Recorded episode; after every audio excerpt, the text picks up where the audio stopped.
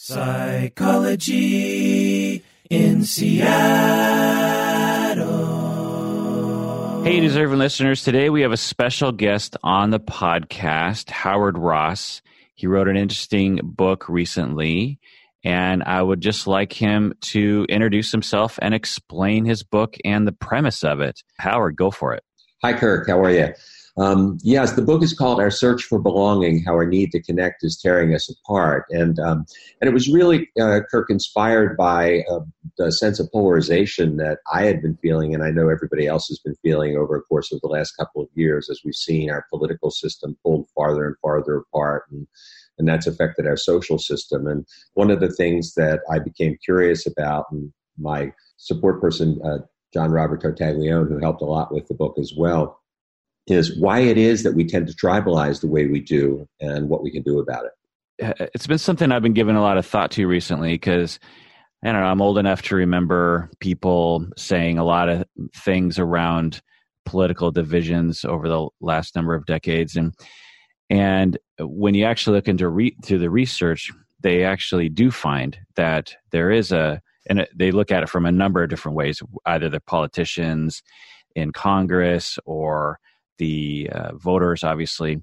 Uh, there are ways of measuring this, which I won't go into, and partly because I don't really remember the methods, but is they they found that uh, you know now it's like a bit compared to say 20, 30 years ago, there is a ever widening gap uh, between Democrats and Republicans in our society, conservatives, liberals, and there's been a lot of speculation, obviously, about that it's related to the internet and uh, maybe particular politicians or whatever. Uh, what do you think the reason is? Well, I think first of all, just to, to affirm what you're saying, you know, one Pew study uh, was done specifically about this and showed dramatic polarization. And I think that, you know, if we go back to times like, you know, Vietnam War, for example, was a time when the country was really pulled apart, or civil rights. Um, generally speaking, we were operating in a bell curve society. You had people on both extremes, but you had a lot of people who, based on a particular um, issue, would choose to align with one side or the other. So, for example, Northern Republicans aligned with Northern Democrats where civil rights was concerned, um, whereas Southern Democrats and Republicans might have been on the other side of that equation. Uh, during the anti war movement, you had the Scoop Jackson Democrats who were pro war but you also had the McCloskey uh, Republicans who were against the war, even though predominantly Democrats were against the war and Republicans for it. So now I think what we've got is not so much an issue orientation where I might agree with you on gun rights, but disagree with you on civil rights, but agree with you on foreign policy, let's say. Um, but now it, it's more of identity orientation. It's you're one of those kind of people. And being one of, quote, those kind of people on the left or the right means that we have to fall in line with certain belief systems that are very consistent. And I think that the, there's no question that the internet and the media has a huge impact on this. Uh, we used to look at the same media sources and interpret them differently. Now we look at very different media sources that are already pre interpreting information for us. And in fact, sometimes giving us different data. Um, we go on to Facebook or other social media forums and we unfriend people who disagree with us and only get a constant flow of the same information. So, in a way, we're participating in our own brainwashing. Yeah. So, what's the solution? Well, you know, I say to people all the time, I think it's there's nothing wrong with having strong political points of view. I mean, I have strong political points of view. The problem is we've forgotten that they're points of view. We think it's truth. And if we're speaking truth, that means other people are lying. If we're good, then they're evil. And, and this is the real challenge is that we've forgotten that we are people who have different points of view rather than different people, different kinds of people or different tribes of people. Now, there's no question that there are people at the extreme who you can't reach. Um, you know, I'm never going to reach out to a Richard Spencer or a David Duke and be able to connect with them on issues of race because they've they've wedded their identities to being white supremacists. For it as an example, um, but there are a whole lot of people who uh, voted for, um, let's say, President Trump, who do not see themselves in that way, and they voted that way because they were in a binary election um, where they had to choose one or the other. And the same exact thing is true, of course, on the other side. A lot of people who voted for Secretary Clinton, not because they were necessarily rabid supporters of hers or even or even preferred her, but because when it came push to shove comparing to the other was how they voted. And so I think we have to start by distinguishing supporters from the people they voted for. The fact that you voted for somebody doesn't mean that you agree with everything that they do or say. Then the second thing is to go out and reach out to some of those folks and start to make connections um, and to try to understand each other rather than always try to convince each other. I think that you know one of the tools that I included in the book is something that was actually originally created by a woman named Elizabeth Lesser, who was one of the co-founders of the Omega Institute up in Rhinebeck, New York, and it's called "Take the Other to Lunch," and it's a very simple sort of inquiry technique that you could use with somebody who, let's say, somebody you care about, you know, maybe a family member who just sees it sees politics very differently than you do, and you just really want to connect with them and get an understanding of each other without necessarily trying to convince each other or browbeat each other. Um, and it asks four simple questions. The first is, you know, why do you feel the way you do? The second is, um, and it's a little bit more elaborated in the tool, but just at, the, at sort of a surface level. The second is, what's the fear or concern that you have that this other position triggers in you? And that's a really important one because fear is a generator of most human reaction. And if we can get down to what people are afraid of, then often we can find other ways to address those issues. The third is what have you always wanted to ask somebody from that other side that you've never asked before? And then finally, the last one is to look and see if there's anything that you need to clean up, uh, things that you've said or things that you've, um, jokes that you've participated in or things like that. Do you realize now, having listened to this new perspective, are hurtful so that you can apologize for that and move forward with a clean slate and begin to create a new kind of relationship with that person? Yeah, that's fantastic. I, uh, I guess I do a version of that as a therapist mm-hmm. because when I have clients who might be Republican, it's my professional duty to understand where they're coming from and empathize and have positive regard for them. So uh, perhaps it you know makes it easier for me to uh, understand the other side of the aisle, so to speak. Um, but yeah, if everyone did that, and I totally agree, uh, and I've I came to that conclusion a long time ago as well, which is that uh, everyone's reacting out of fear and hurt, mm-hmm. and with the amount of political ridicule that is um, online and in TV shows and comedy acts, and you know, uh, like I'm I'm a liberal, I'm a progressive liberal, and I live in progressive liberal Seattle, and uh, my side, my bubble has Stephen Colbert, The Daily Show, uh, Jimmy Kimmel, these kinds of people, and 99%, uh, or at least for Stephen Colbert, their comedy is in ridicule of Republicans, and and it, there's things to ridicule for sure.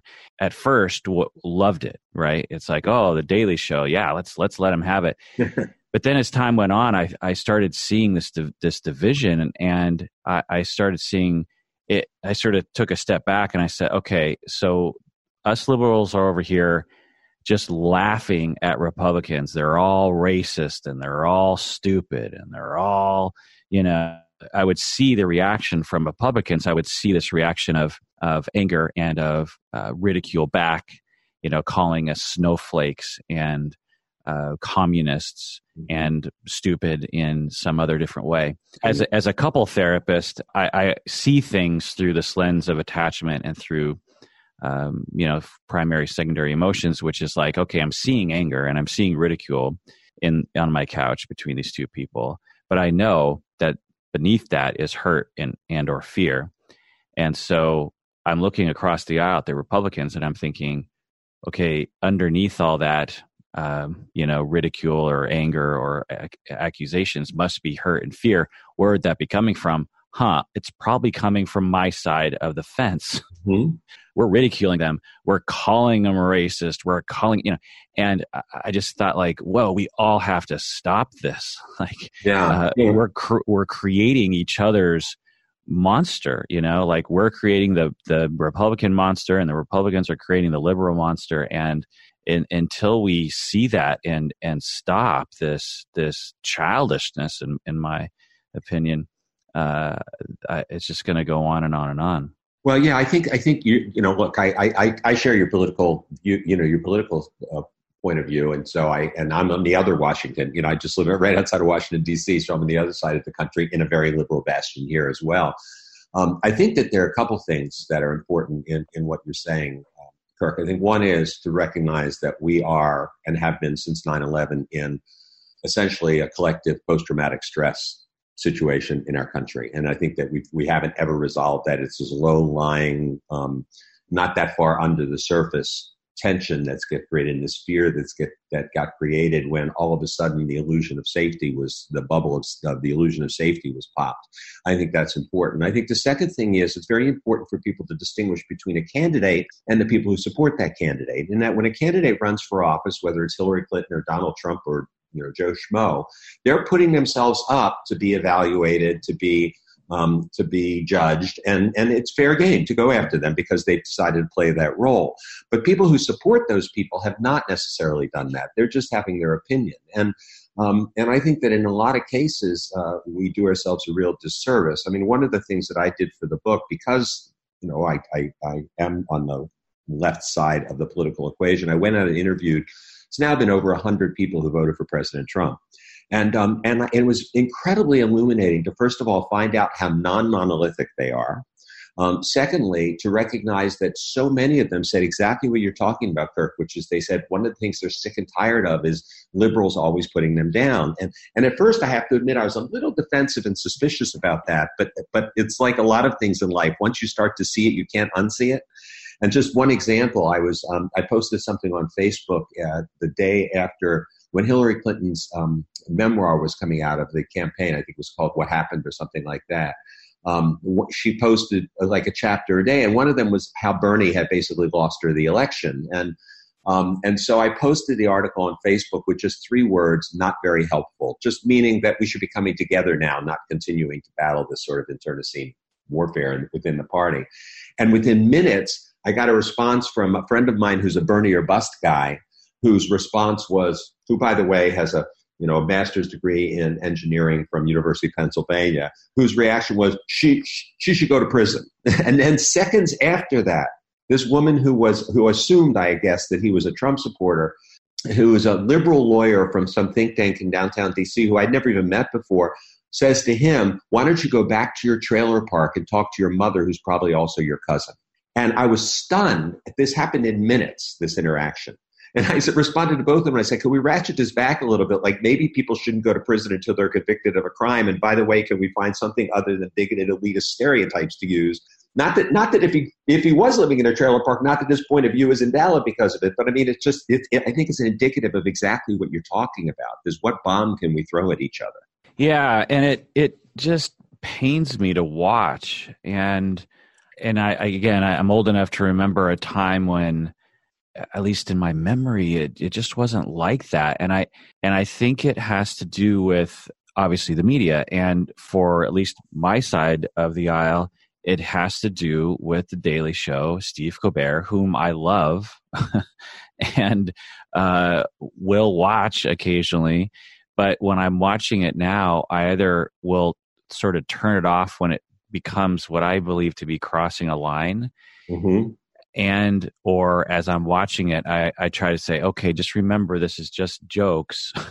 and it's, it's not uh, something you, you want to take as the truth. And, uh, and if you're uh, a Republican, I'm, uh, you know, which I'm not in that echo chamber, I, I, I'm guessing it's Fox News or something. I don't even know. Yeah. Maybe maybe Rush Limbaugh. I, I, don't know who Republicans listen to, but some kind of conscientiousness around that of just like, oh, okay, you know, the, the thing that I that I always try to say is if you oppose someone's voting practices, like Donald Trump vetoing something or promoting a, a bill uh, or even an idea, um, then by all means, you know, state that, vote uh, your conscience, uh, advocate, but this attacking of the of the character of uh, particularly the like you say the the voters who right. are being thrown under the bus for a politician's uh, uh, you know bad actions is um, is not accurate and uh, contributing to this divide, which well, well, so let me ask you, Howard. You know, since we're both liberals, and we can, I assume, look at Republicans and say, "Well, I know what I know how they see us, in an inaccurate way. You know, they they see us as all snowflakes, whatever that is, social justice warriors, whatever that is, is you know like uh, Antifa and you know you know feminazis and right. you know that they they see us as wanting to uh, have sex with anyone and marry anything and you know it, yeah. that's how at least maybe i'm taking a little far but so we know what we need to tell them you know hey uh, we're not like that. Um, feminism as you know it is not the way it really is.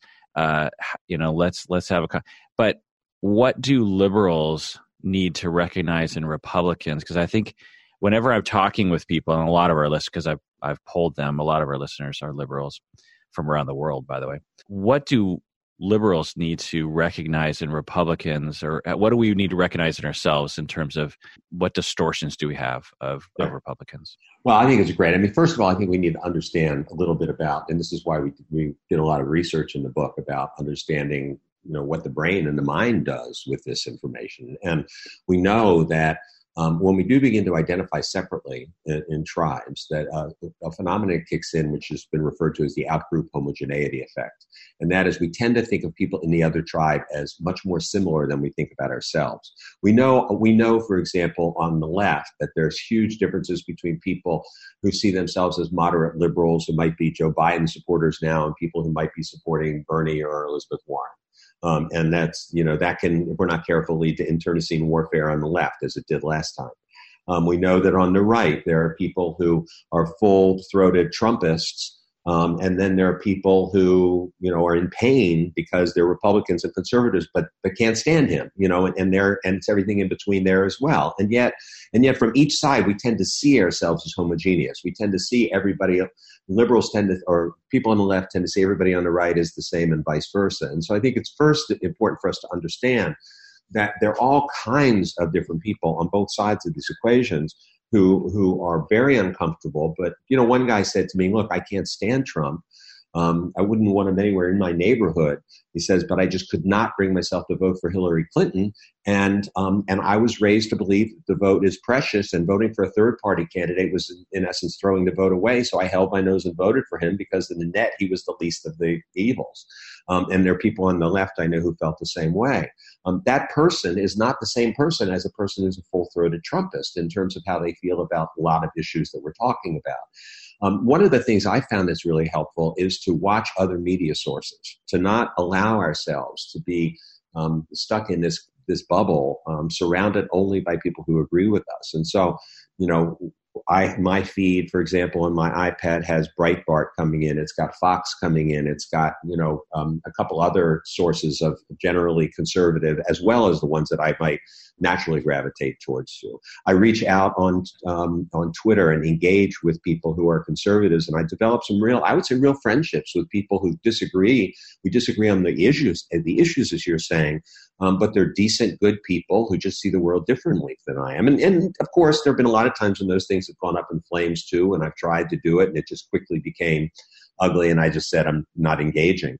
Um, but it, but I find it's worth it to try to do that because every time I talk to my Paul, my friend Paul now, who's in Florida, my friend Scott, who's in Chicago, um, about some of these issues, it reminds me that there are good, decent people who just see this very differently than I do. And, and sometimes I can even get from their perspective why it makes sense to them. Now, I have a different perspective, but I can at least understand why it does make sense to them from their perspective.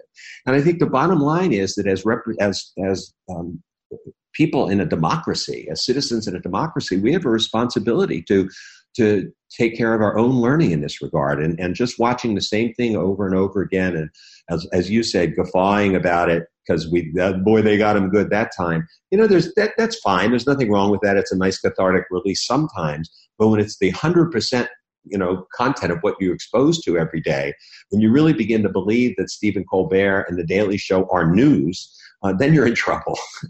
Yeah absolutely. I, I have a a friend that I grew up with who is a therapist, and he believes and practices uh, gay conversion therapy, and uh, it's unethical. It's illegal in some jurisdictions. It's abhorrent.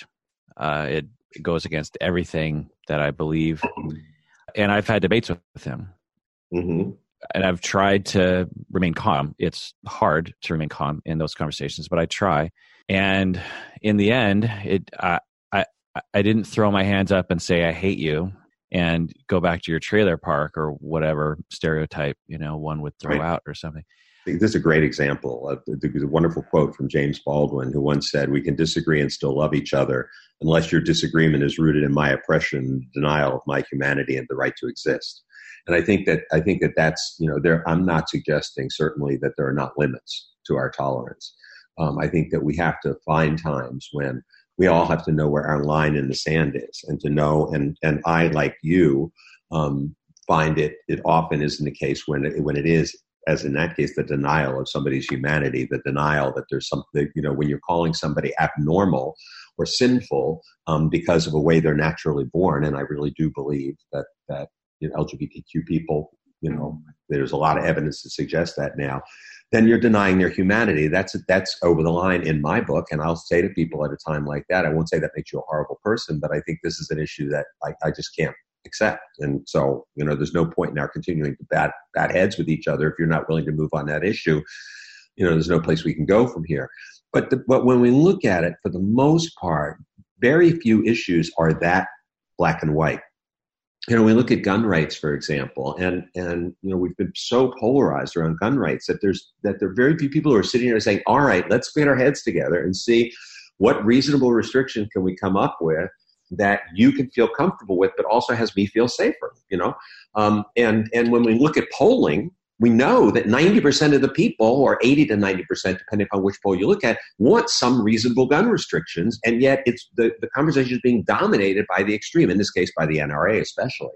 Um, but there are issues on the left that are like that too, you know, that people are dominated by the extremity, and, and this is the challenge. And I'm not I'm not arguing for moderation or liberalism um, or anything like that. My politics are pretty hard left in terms of what I really, what I actually believe in. But what I'm saying is you can have your politics, but also remember that it is a point of view and that there are other reasonable people who have different points of view. And maybe if we put our heads together, we can find some place to coexist. And, that, and that's what I'm, I'm trying to encourage people to do. Well, what do you think on just returning to this question? What sure. do you think on the left? Because, like, like I said, you know, we could look at the right and say, hey, uh, a lot of you advocate for and understand that assault rifles shouldn't be uh, so widely sold, and banana clips full of 50 bullets mm-hmm. is not recreational hunting uh, gear. But that's that's us talking to them, saying, "Come to our side." What do you think, as liberals, we uh, should be listening and uh, moving in the direction of Republicans a little bit?